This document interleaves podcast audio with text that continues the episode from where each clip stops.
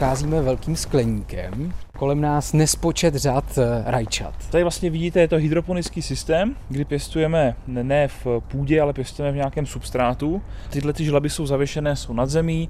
Máme tady takový kolejnicový systém, který zároveň slouží jako topení. Matěj Sklenář, zemědělec. My jsme na vaší rodinné farmě Ráječek na okraji Brna. To není jediná inovace, kterou tady máte. Vy tady máte nového pomocníka. Prodloužená ruka agronoma. A je to vlastně robot, který vyvíjíme spolu se startupem Fravebot, který usnadňuje práci ve skleníku při pěstování, v našem případě pěstování rajčat. Tak jdeme nastartovat Fravebota? E, ano. K nám přijelo takové vozítko. My říkáme, že to je právě autíčko z krtečka.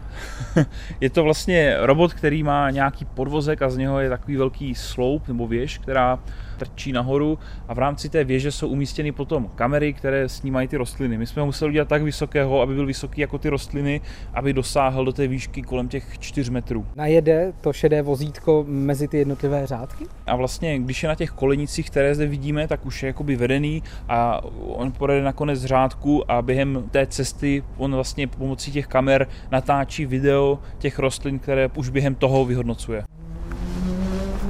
Tak eh, robot už tedy teď projíždí mezi, mezi rajčaty. Já bych měl úplně v ideálním případě projít každý řádek a zkontrolovat těch zhruba 40 tisíc rostlin, co tu máme. To je nereálné.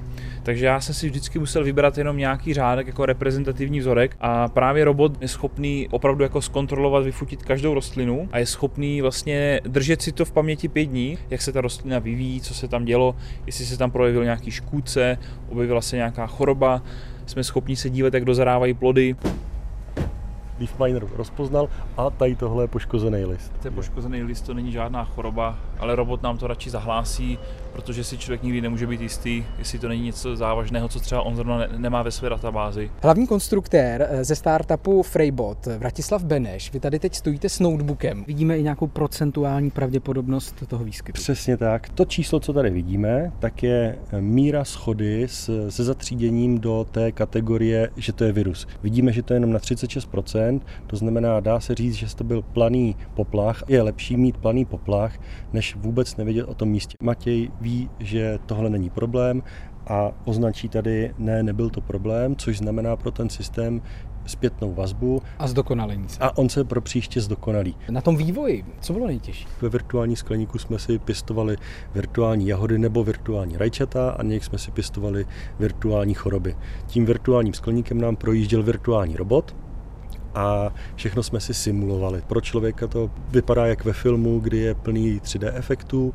Spolupracujeme i s Mendelovou univerzitou, když oni někde najdou nějakou chorobu nebo dokáží vypěstovat i nějakou tady tu z těch potvor, tak oni nám z toho pošlou fotky a my je dokážeme modelovat. Tady ty rajčata, ty bíčí srdce, ty máme na dnešní objednávku? Ano, máme na dnes. Také tato rajčata, vyskládaná v přepravce při růstu a zrání, kontroloval Fravebot. Podobně umí pečovat i o jahody a vývojáři ho teď připravují také na okurky. Z farmy Ráječek na okraji Brna Ondřej Vaňura, Radiožurnál.